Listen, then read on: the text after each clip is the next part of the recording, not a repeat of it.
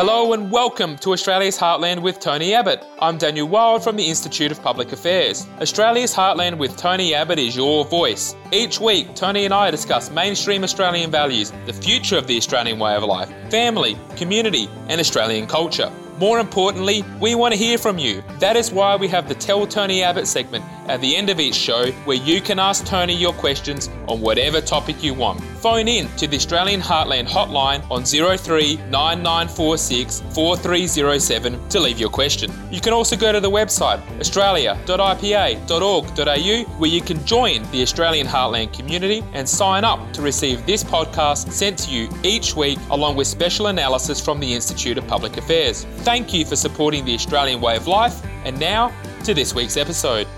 Hello, Tony, and g'day to all of our listeners. I'm very excited to be with you again for another episode of Australia's Heartland with Tony Abbott. We've had some excellent feedback and engagement from our listeners, and I just want to start by reminding everybody to click subscribe or like to this podcast on wherever you're listening to it on Spotify, on iTunes, on YouTube to make sure that you don't miss an episode and that you are the first to receive every episode as it comes out. And if you like what you hear, give us a five star rating. You can also call in to the Australian Heartland hotline on 03 9946 4307 to leave your question for Tony.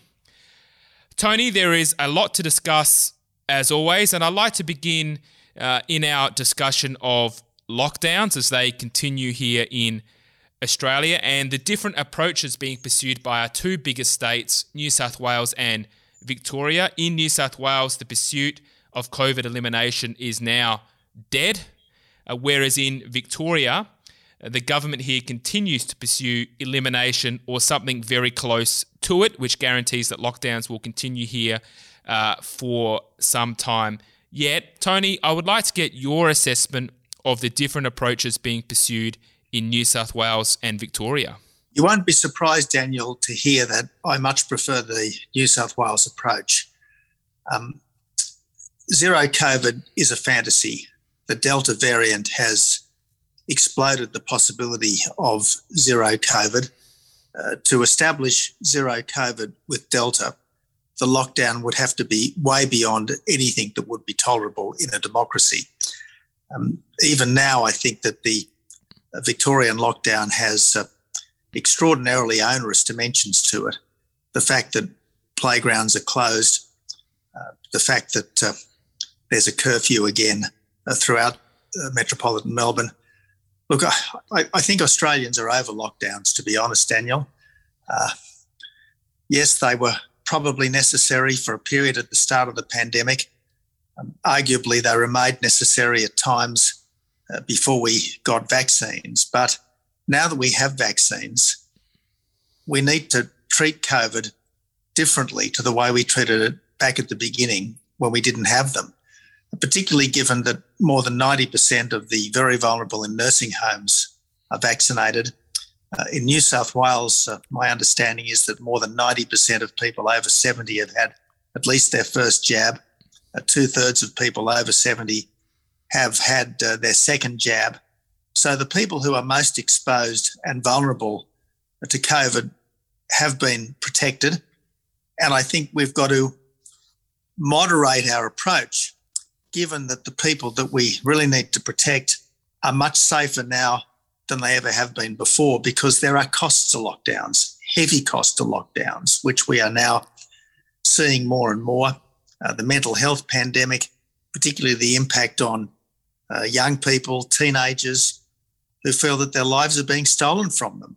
Tony, I'd like to now turn to something you mentioned a moment ago, which is the impact that lockdowns are having on Australians' jobs and mental health and the broader impacts on our community. There was a very important survey today covered in the Australian newspaper of a, a survey undertaken by YouGov of over 3,000 Australians uh, regarding their job situation, mental health situation, and I want to put to you the most important findings uh, and get your um, assessment and reflections on that.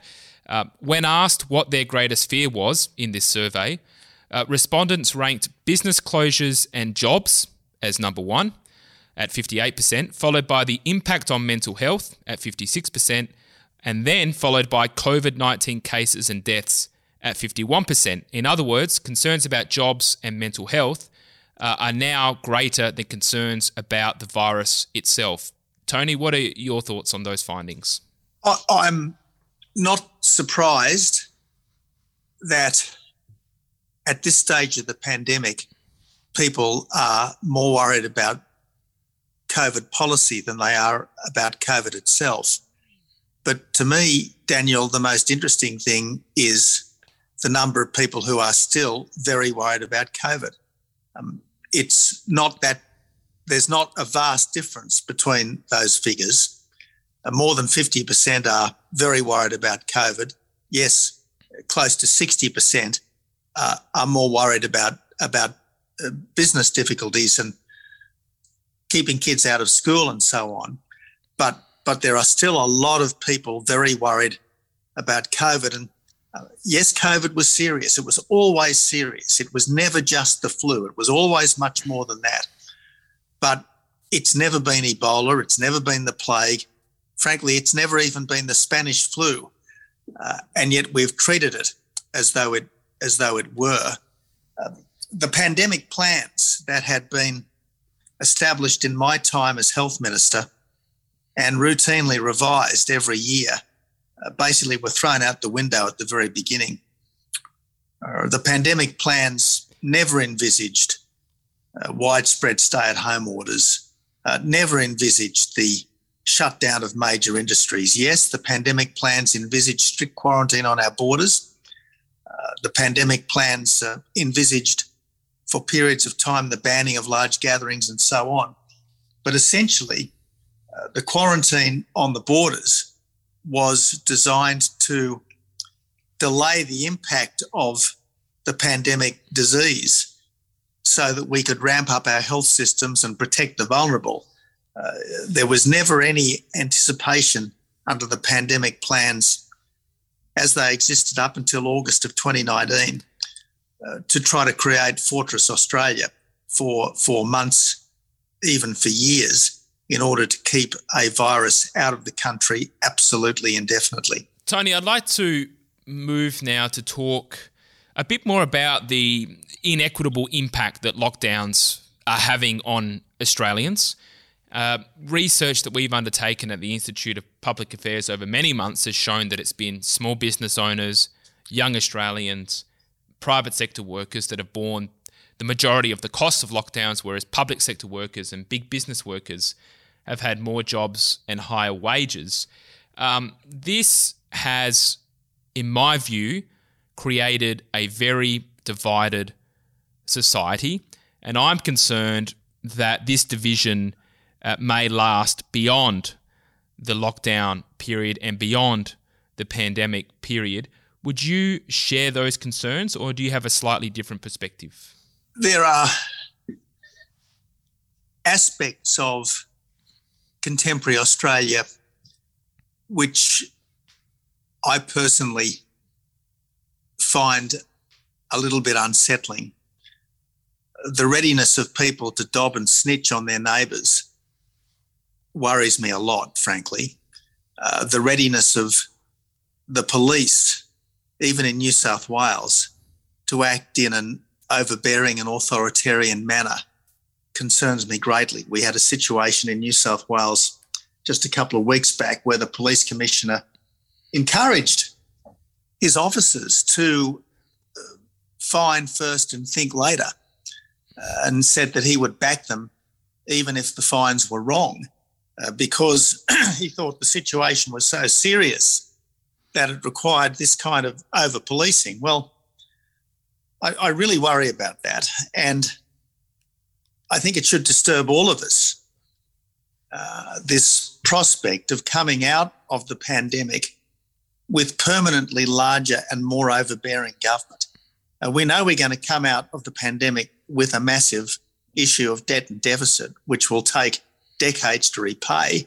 But if, in addition to that, um, government is much bossier, uh, much more intrusive, uh, much less respectful of citizens than before, that would be an added dimension of harm from this rather dispiriting time. Why do you think this has happened? And I want to focus in particular on the snitching and dobbing uh, because that to me is very un Australian and very, very concerning. Has that. Is there something beneath the surface that's mm. always been there in Australia and it's just come out now in the pandemic? Or is this a completely new development and phenomenon? What do you think? Look, if, if you're walking down the street and you see a burglary taking place or an assault taking place, it's only right and proper that you should call the police. It would be better still if you did what you could to try to stop the burglary or stop the assault from taking place. That's good citizenship. But if you're walking down the street and you see someone come out of his house without a mask and you call the police, well, frankly, that's just Stasi like behaviour. And I do think there has been a tendency over the last 18 months to go way beyond even safety first to a position of safety only. Now, of course, we should always try to be as safe as reasonably possible, but a risk free life you just can't lead. A risk free a risk free life is hardly a life at all. Um, and and I just think that part of leading an ordinary Australian life is the spirit of live and let live, that easygoing desire to help your neighbours when they're in trouble, uh, not to uh, dob them in just because they're not conforming to your idea of what's right and proper.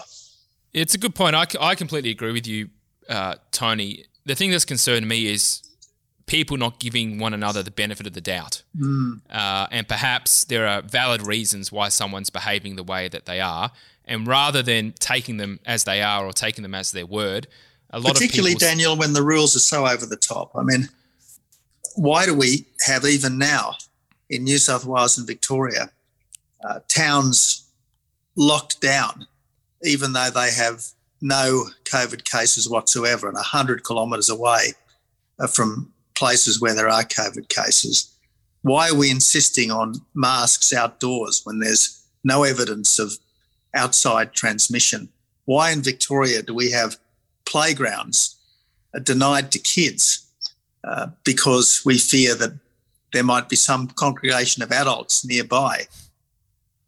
I think we've been far too ready to close down schools, given that almost no young people Uh, have become seriously ill with COVID. Now, I accept that there are issues with, with teachers and so on, but it ought to have been possible for us to be much more reasonable about these things than we've been.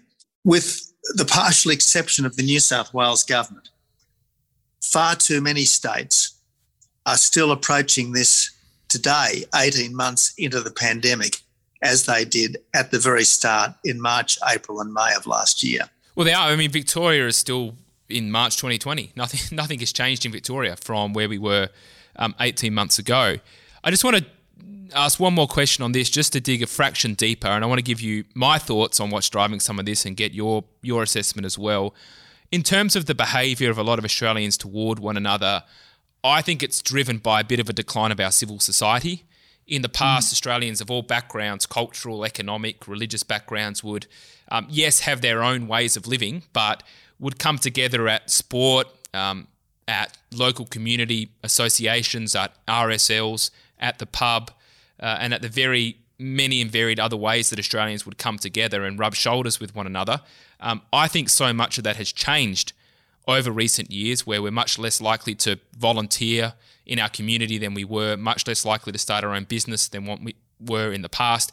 We don't know our neighbours in the same ways we did in previous generations, and I, I think that's caused some atomization of individuals being detached from one another, and that has compromised our ability to empathise with one another, which has meant it's harder for us to get along. I think that's one of the things that's driving this snitching and dobbing behaviour. Uh, would you share those views, or would you bring a, a slightly different perspective to that that matter? I think it's so important that we look at our fellow human beings with a general attitude of respect and trust. Uh, I think we've got to give people the benefit of the doubt. I think we've got to take people as we find them. I think we should look at our fellow human beings with faith and optimism rather than treating them with suspicion and as a source of disease. And and and again, I, I think there I think there has in recent times been a growth of wariness about others, which has been exacerbated by the pandemic. Instead of seeing others as a source of engagement and help and and, and fellowship, we've seen others as a source of, of danger and infection. Perhaps the most Orwellian of the slogans that I have seen bandied around during this pandemic was the one that I've seen that I saw daubed all over Victorian bus shelters and so on last year. Um, staying apart keeps us together. I mean, what an appalling thing! An absolutely appalling thing uh, to be officially encouraging people uh, to uh, to treat each other as sources of danger. And that's certainly what it has done. Uh, Tony, I'd just like to ask one more question before we turn to our Tell Tony Abbott segment. And this gets to the potential long term implications of lockdowns and the effect that that is having on our society. As I mentioned, small businesses, um, civil society being diminished, and big business, public sector is growing. My view is this is likely to have a long term structural impact on our society and on our nation that will move us further to the left because democracy and self governance is predicated on uh, people having a stake in their own lives and in their community, which you have by owning a home, running a business, volunteering, um, participating in your kids' school, getting to know your neighbours. And as I mentioned, that's been diminished in recent times. And I'm worried that that means that um, as we have smaller numbers of bigger institutions and fewer smaller institutions that we're more connected to, um, that this will have long term implications on what it means, uh, well, long term implications on the structure uh, of our economy and our culture. Um, what would be your view on that issue, Tony? Well, well, I certainly agree that big business, by and large, has done comparatively well out of the pandemic. Small business, particularly in retail, hospitality, and tourism, has been absolutely devastated by the pandemic. So, so I, I absolutely agree with you there. But I think a much bigger question is our general cultural resilience. It's a much bigger question. And this is where the fact that too few people have any real sense of our history is uh, is a massive problem. For instance, if you had any sense of history, you would appreciate that pandemics have taken place routinely uh, through human history, starting with uh, the pandemic of Justinian uh, back in, I think, the 500s. then, of course, we had uh, the Black Death, we had uh, various uh, pandemics, including, I think, a bubonic plague pandemic in Sydney back in the early 1900s. then, of course, there was the Spanish flu uh, in the aftermath of the Great War. So look, if if if you want to have a sense of perspective, you've got to have a consciousness of history, and if you want to have a sense of of of, of life and death, if you like, um, you you need to have some familiarity with those the traditional ways of thinking that have made sense of these things uh, in our culture and our civilization, and and we don't have a sense of history. Uh, we're losing touch with our cultural roots. I think this is a significant part of the loss of social resilience, which I fear we might be experiencing at this time. Tony, those are I think, very important remarks and a, a good place to leave uh, our conversation for today and turn to now the most exciting and important part of every podcast episode, which is the uh, Tell Tony Abbott segment, which is your chance, our listeners, uh, to ask Tony your questions. And today we have a great lineup of questions. As a reminder, you can call in to the Australian Heartland hotline on 03 9946 4307 uh, to leave your question. And you can also leave your question and comments on the Institute of Public Affairs Facebook posts about the podcast. I'm going to start with a Facebook question from Alan. And Alan asks Tony, how do we get some average Joes or quiet Australians into Parliament to keep the career politicians with no real life experience on task fighting for all Australians? Tony. I think that's more of a lament than a question, if I may say so. Look, this is where I know I sound like a cracked record. It's very important for people to join the political party of their choice and do what they can to ensure that it is more representative of the broader Australian community and to do what they can to ensure that its pre selected and elected members are faithful uh, to the instincts of the Australian mainstream. We can't complain about the quality of our politicians if we don't have anything to do with the political system apart simply from voting once every three or four years. Okay, and our second question, also from Facebook, is Martin, and Martin is more of a comment than a question, so I'll get your reactions to Martin's comment. Quote The most important battleground is the culture war, which time and time again the Conservatives fail to turn up for.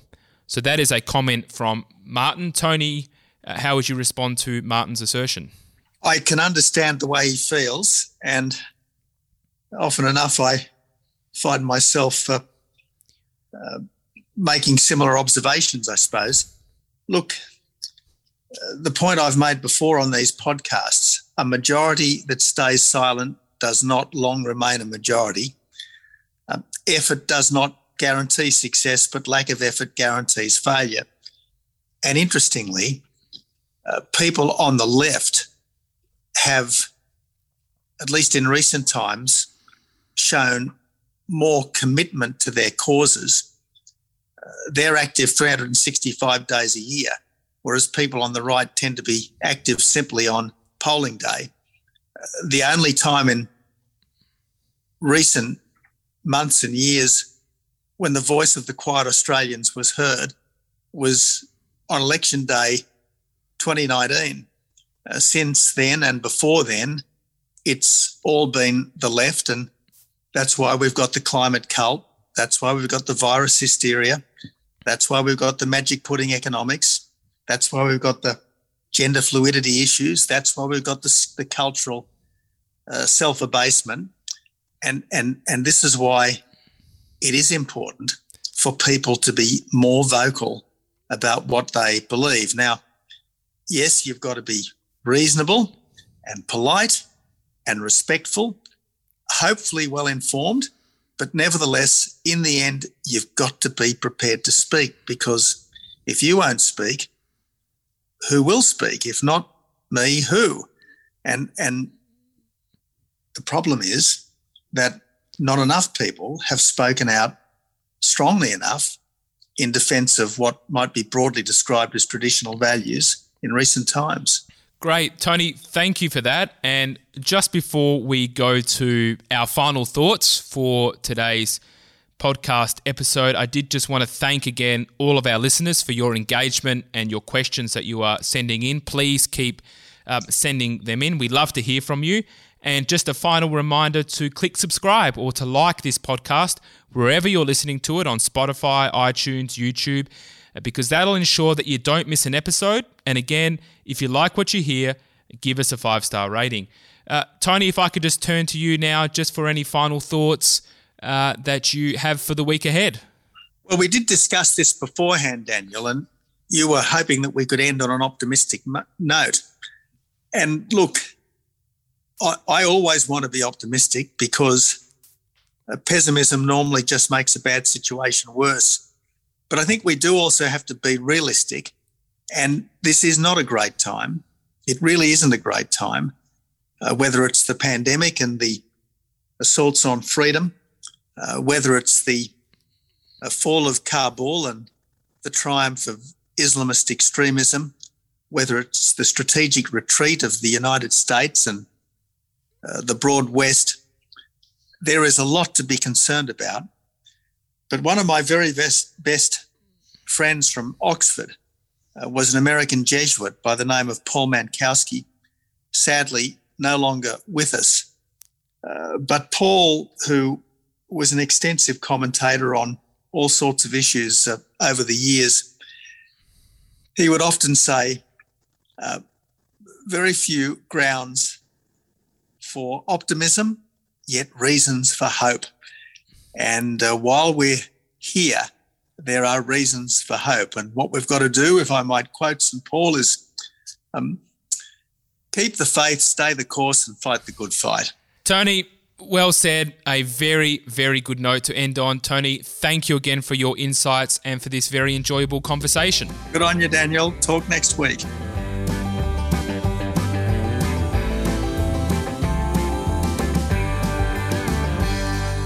Thank you for listening to Australia's Heartland with Tony Abbott, and thank you for your support of the Australian way of life. This has been a production of the Institute of Public Affairs.